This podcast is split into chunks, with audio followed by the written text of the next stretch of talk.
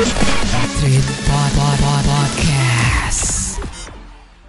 Tri Radio Indonesia, kamu dengar aku nyiar. Assalamualaikum warahmatullahi wabarakatuh Tri People. Selamat sore semuanya, back again with me di Center Cerita Entrepreneur bareng gue Gaga. Dan hari ini kita kedatangan Sweet and Salt Padang. Halo Kak. Halo. Oke, suaranya sudah lembut sekali. Ngebuat Tri People makin penasaran kita untuk berkenalan. Nah, by the way nih, tak kenal maka tak sayang. Boleh dong Kak, kenalan dulu. Halo semuanya, kenalin aku Rima, owner Sweet and Salt Padang. Oke. Itu perkenalan singkatnya ya. Boleh tahu nggak nih background Kak Rima ini gimana nih? Em, aku baru tamat kuliah, jatuhnya dua, Oh. dua tahun sih. Uh, terus mau coba bisnis, Oke. mau coba bikin bisnis dan sebenarnya sih aku udah jualan kue dari SMA. Oh, Cuman aku kuliah di Unpad di Bandung, jadi aku nggak ya ninggalin ninggalin yang di Padang. Terus balik ke Padang kayak "Hmm, coba lagi nggak ya? Coba lagi, eh taunya masih punya peluang yang cukup oke. besar. Berarti momen-momen pas SMA itu masih diingat teman-teman kan Iya ya? betul sekali. Nah by the way ini logat Sundanya masih kerasa ya. masih ada aroma-aroma unpadnya di sini. Nah by the way ini kakak jurusan apa nih? Hmm, Dulu aku jurusan administrasi bisnis. Wow, pas banget. Oke. Nah, ini Kak. Sebenarnya sweet and salt ini apa sih, Kak?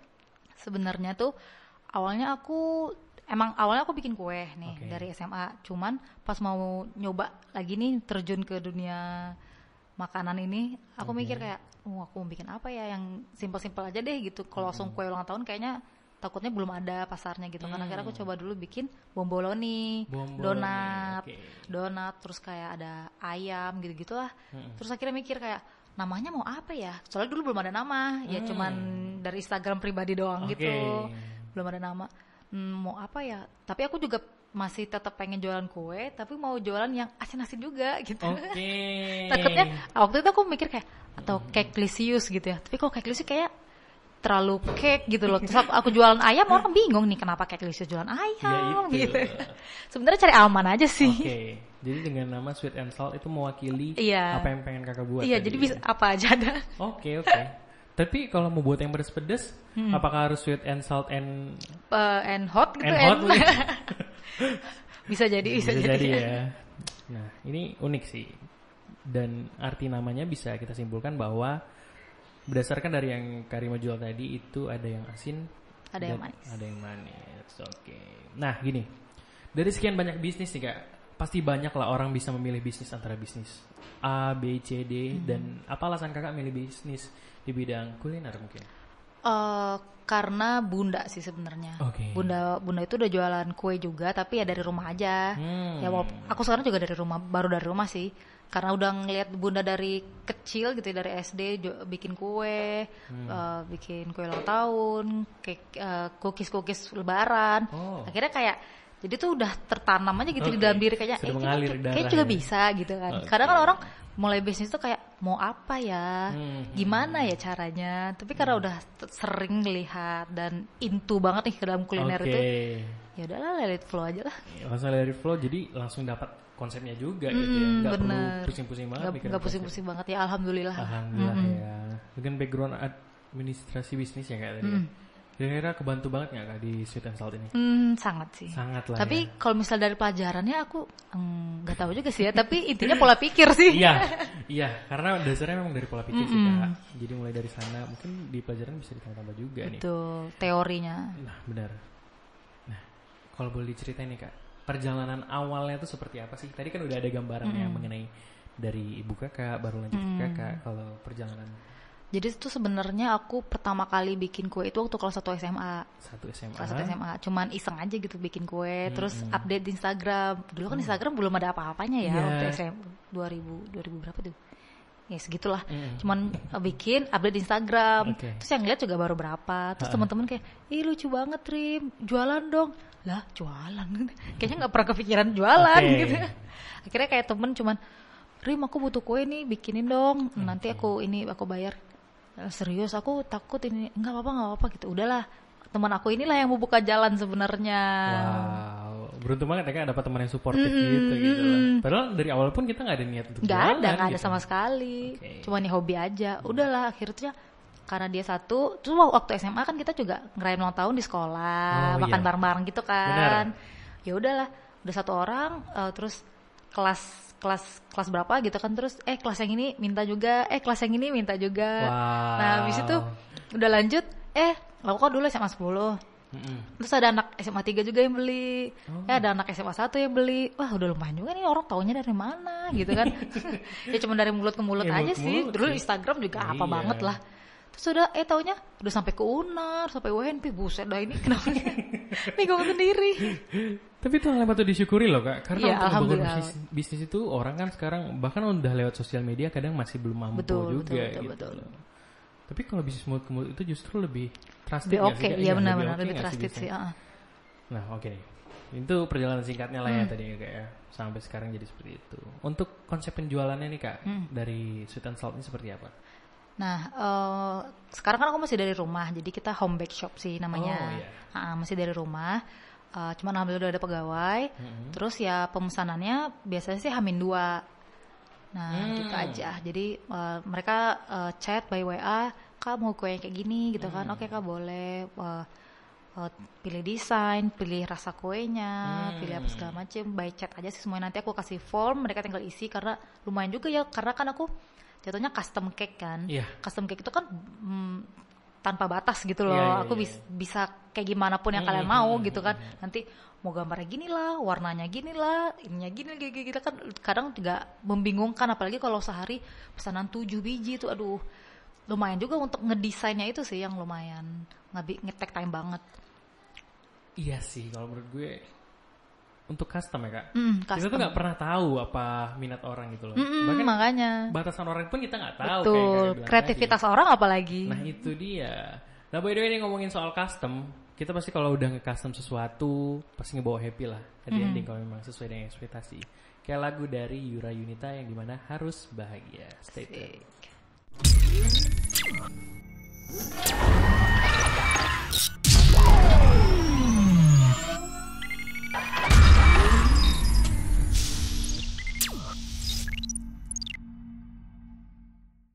By the way nih kak, mau lanjut nih. Jadi ngomongin soal custom, selain custom apa aja sih jenis cake yang bisa dijual di sini gitu? Nah, kalau kita itu tiap ka- eh, ada yang mesen, kita bilang kakak mau kuenya apa. Jadi kita ada tiga pilihan. Oke. Ada vanilla, coklat, sama red velvet. Oh, itu varian utamanya ya? Kak? Variannya. ah. Nah, terus kalau untuk krim, kita krim kita sama semua nih. Hmm. Karena kita kita pakai namanya whipped cream. Oke. Nah, whipped cream ini nih lah yang orang tuh selalu bilang kayak enak banget rasanya kayak es krim. Nah, Oh. that's why tuh eh, pembeli kue kita tuh alhamdulillah banyak karena itu. Mereka dari mulut ke mulut tuh selalu bilang enak kuenya rasa es krim, rasa es krim, rasa es krim. Jadi mereka tuh tiap ngechat kadang kak kuenya yang rasa es krim itu kan. Oh iya kak kita cuman pakai satu krim itu whipped Hmm. cream. Nah rek- eh, rasanya tuh emang kayak es krim tapi kekurangannya nggak bisa tahan lama di luar Oh, ruangan.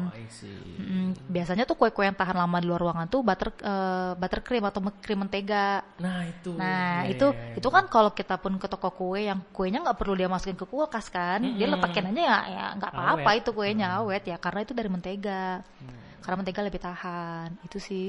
Oke sih, soalnya selama ini yang aku coba itu ini sih kak, yang buttercream mungkin. Iya, ya. Jadi aku tuh emang krim kurang mentega. suka Agak banget. ngendel gitu Iya, kan, gitu. bener. Kadang cuman kuenya doang, krimnya Nah, diawasin. itu gitu. benar, itu itu itu aku banget kak. Sebenarnya sih aku mau bawain kuenya tadi, Wah. tapi gak keburu. Tapi It's besok okay. aku aku anterin, Eh, aman-aman. Jangan gitu dong kak. Biar nyobain juga. Oke boleh deh. Jangan sering-sering maksudnya. nah by the way nih kak, ngomongin soal range harga nih. Mhm. Harganya mulai dari berapa nih kak? Uh, berapa?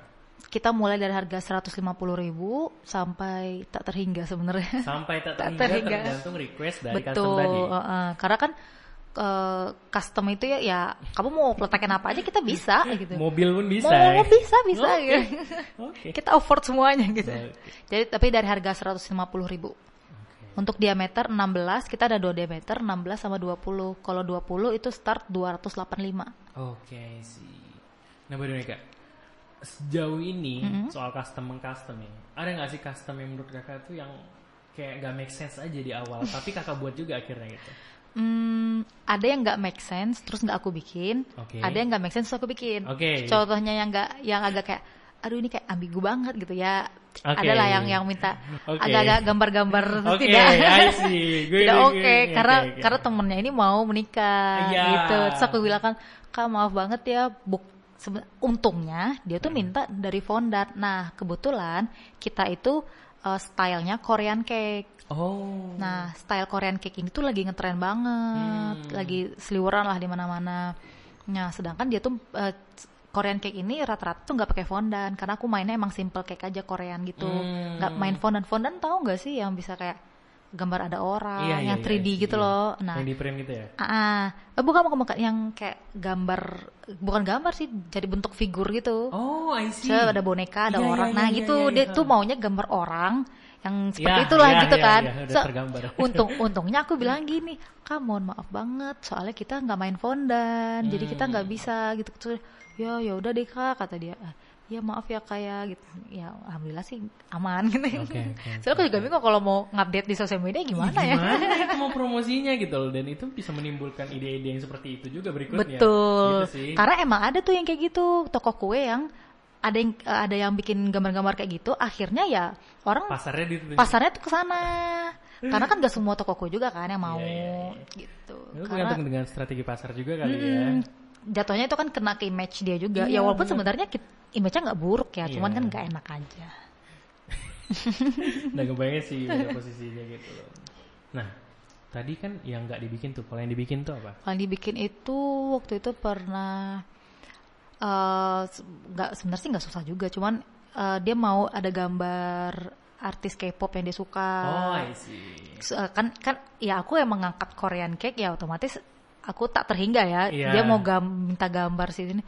Aduh aku gimana ya? Soalnya aku belum terlalu belum terlalu lihai ini untuk ngegambar figur, ngegambar Hmm. orang yang apalagi artis K-pop ya harus mirip lah Iya. gitu kan. Kadang kan ada juga orang yang minta Kak, nanti ada gambar cewek ya. Oke ya, gambar Oke. cewek ya. Udahlah Bebas. gitu bebas. Ini ke artis K-pop. Aduh, mampus kalau nggak mirip gimana ceritanya? Kok nggak mirip? Ini saya gambar siapa? Nah taunya Wong Fehung kan nanti kan requestnya nggak jelas. Suga gitu kan. Heeh. Ya. Ya udah, eh, tapi ya hmm, turns good lah. Or dia suka juga, alhamdulillah. Oke, tadi udah ngomongin soal item yang aneh-aneh nih ya. Kalau item yang paling difavoritin di sweet and salt apa nih kak?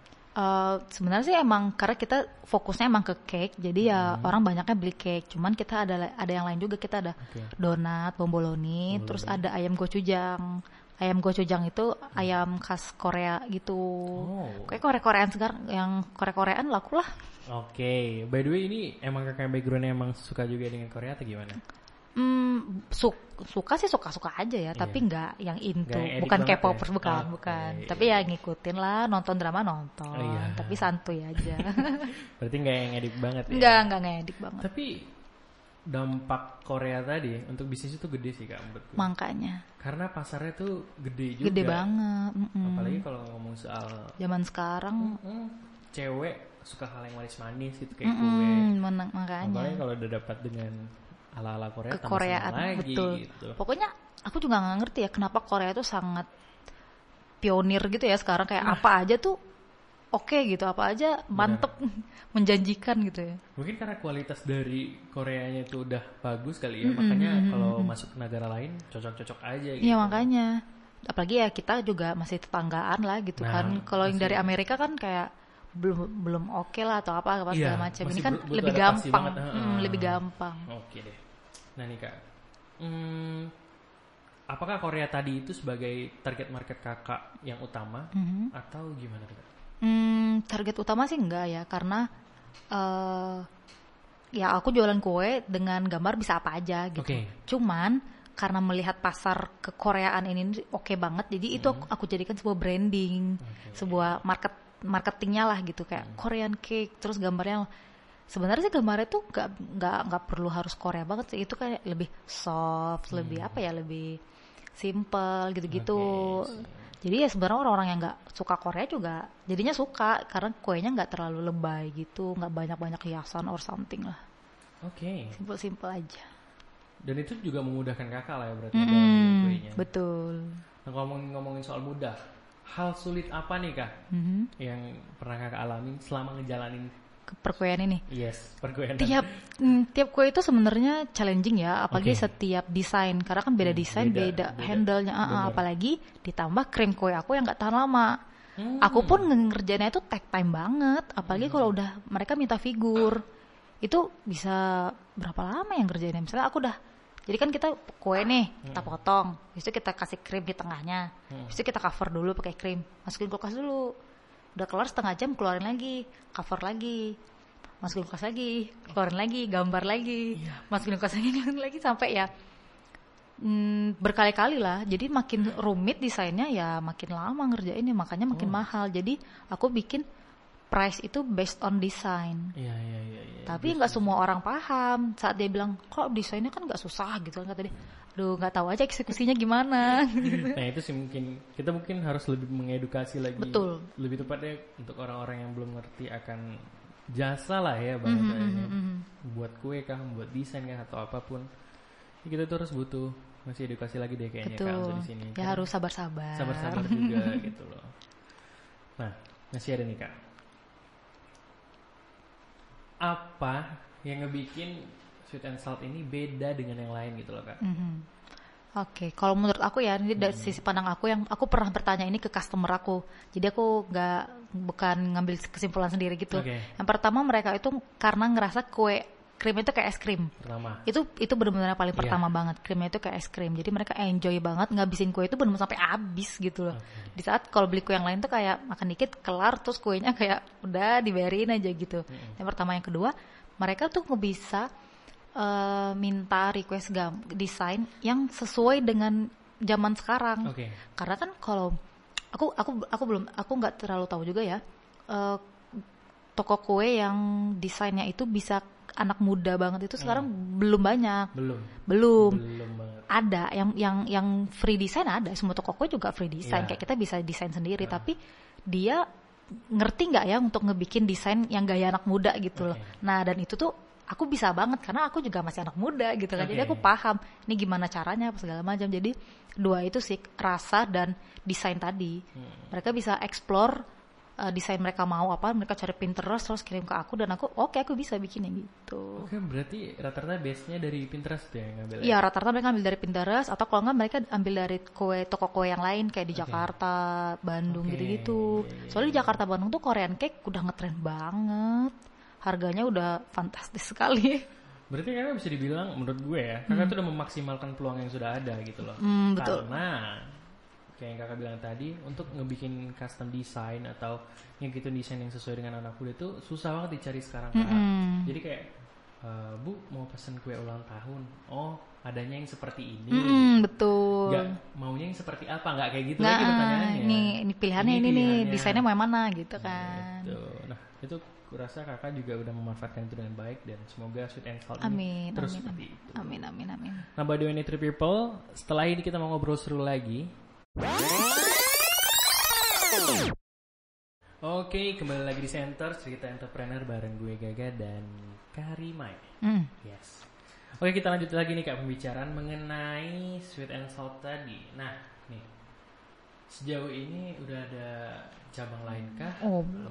Masih perjalanan ya, Mm-mm, on the way ya. mm-mm, on the way. Oke. Kita masih baru banget sih. Dan kalau boleh tahu nih kak ya, dari cara promosi sekarang itu kan udah banyak banget ragamnya. Betul, kan? betul banget. Mulai dari sosial media atau mulut pun yang kayak tadi ya. Mm, endorse. Kalau cara dari kakak sekarang itu gimana untuk promosinya? Untuk, untuk promosi sih kita eh, eh, tiap bulan ada Oke. endorse. Endorse Hmm. itu bisa dalam untuk benar-benar endorse kirim barang, Hmm. yang juga paid promote aja. Terus kita Hmm. juga ada IG ads. Jadi iklan di Instagram gitu Oh iya. yang iya, berbayar iya, itu. iya, Nah, iya. gitu sih. Jadi karena eh, orang itu walaupun dia follow ya, dia follow kadang kan dia juga lupa gitu loh kalau Iya. ada yang mau ulang tahun nih gitu kan. Nah itu. Makanya jadi tiap bulan itu setidaknya kita harus ada satu endorse gunanya untuk ngerimain orang. Hmm. Kayak eh kue ulang tahun. Lah, kayaknya ada ulang tahun di bulan ini. Kayak gitu Oke. kan. Apalagi kita jangankan temen, saudara aja lupa ulang tahunnya ya Bener. kan. Itu re- realistis banget kita harus sadari juga ya kadang saudara kita bahkan kalau adik gue bahkan gue pernah lu juga lupa gitu. Mm-mm. Jadi kadang kelewat momen-momen itu untuk membeli sesuatu. jadi- makanya jadi ya em, ngendorse itu bermanfaat banget sih apalagi kalau tepat ya targetnya semuanya sih tentang marketing ya targetnya cocok nggak yang kita endorse co- pas pasar dia tuh cocok nggak ya sama pasarnya itu kita dia. gitu ya itu sih yang harus dicek lagi diteliti lagi terus juga IG ads juga tuh gitu sih Kalau yang paling besar dampaknya tuh yang mana ya kalau gue tahu? endorse sih Oke, endorse ya. Mm-mm. Oke.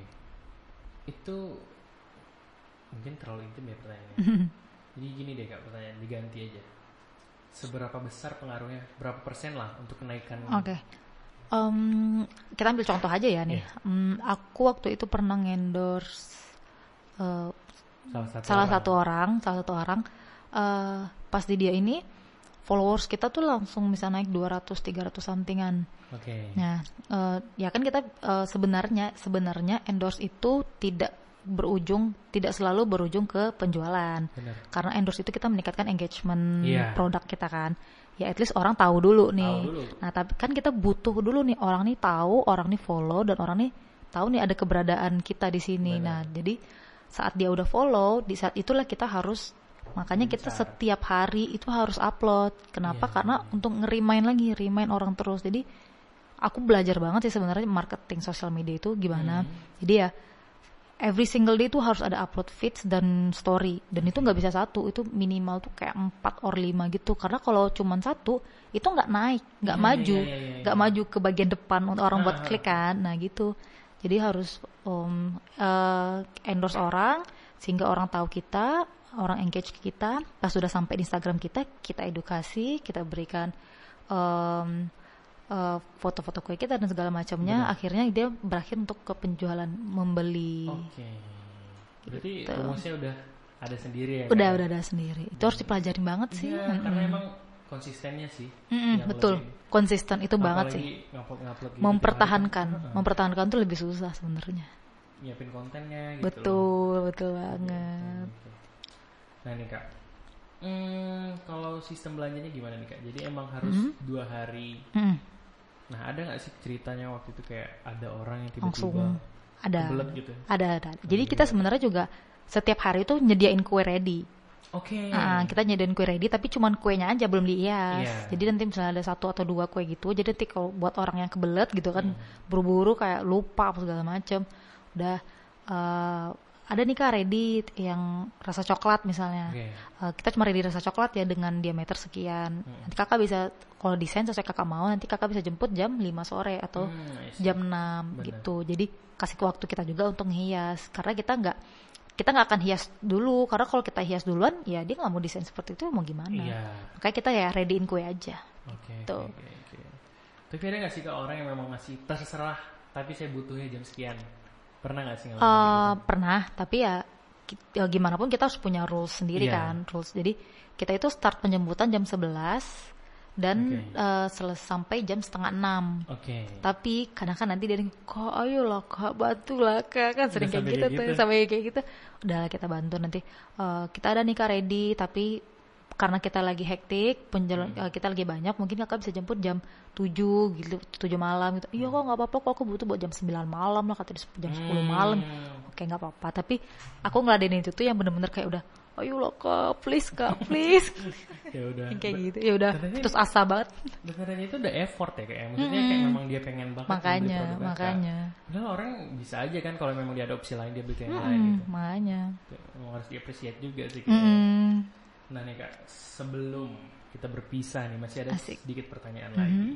Ada nggak sih kak kesulitan dari kakak mhm. selama ngejalanin bisnis ini? Kesulitan pasti ada ya setiap Ya, ya. apa pun yang kita jalanin Apa pun. pasti ada kesulitan. Benar. Eh, kalau di aku sih salah satunya waktu eh, aku kan juga ma- ba- masih baru punya pegawai. Waktu Hmm. awal-awal kan semuanya handle sendiri. Itu capeknya minta ampun sih. Baking dari awal, ngehias, belum lagi ngebalesin chat orang, orang nih maunya gimana, cuci piring dan segala macamnya lah.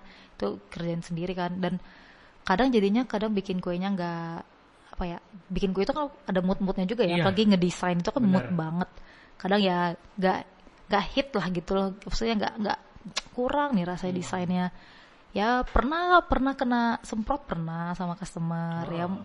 ya mau ma, uh, saat aku udah full effort pun ke kuenya sa- dan dia ngerasa itu kuenya belum oke ya mau gimana? Oke juga. Ah, ah, ya belum oke juga dan gak ada yang bisa disalahin juga gitu loh dan ya udah.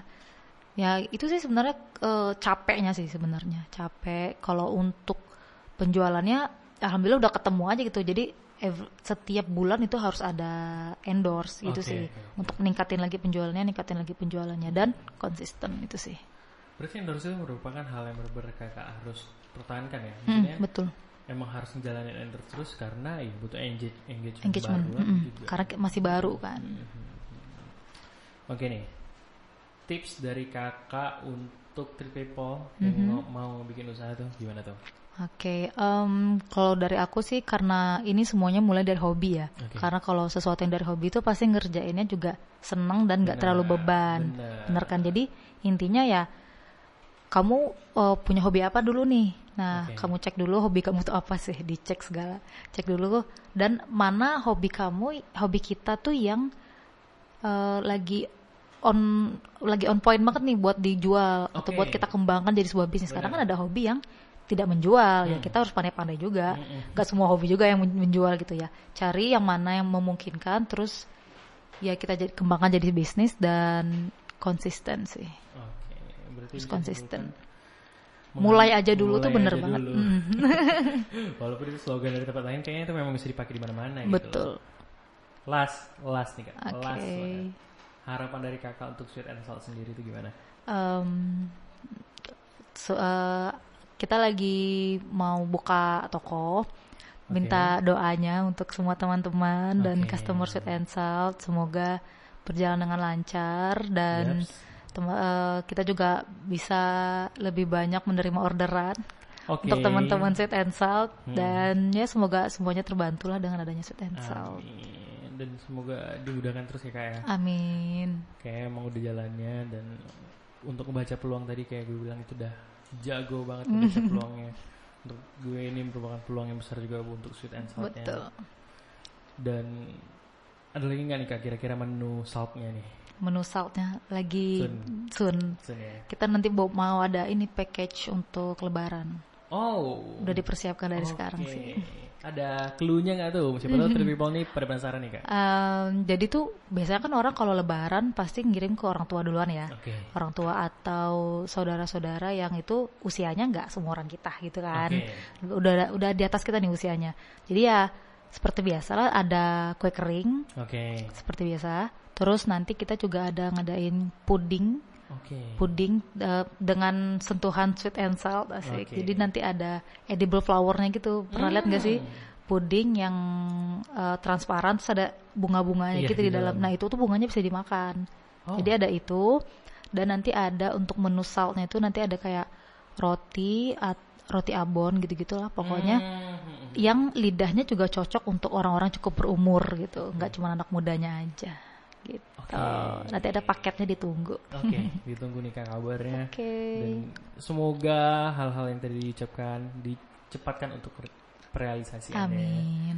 Dan by the way, three people, nggak terasa udah satu jam juga kita nemenin kalian di Center Cerita Entrepreneur. Dan thank you buat Karima udah Thank you too. sharing-sharing ceritanya di sini. Dan banyak banget ilmu yang udah bisa kita ambil semua ya three people ya. Oke, sekali lagi terima kasih juga buat three people yang udah dengar. Kita pamit. Assalamualaikum warahmatullahi wabarakatuh and 脚。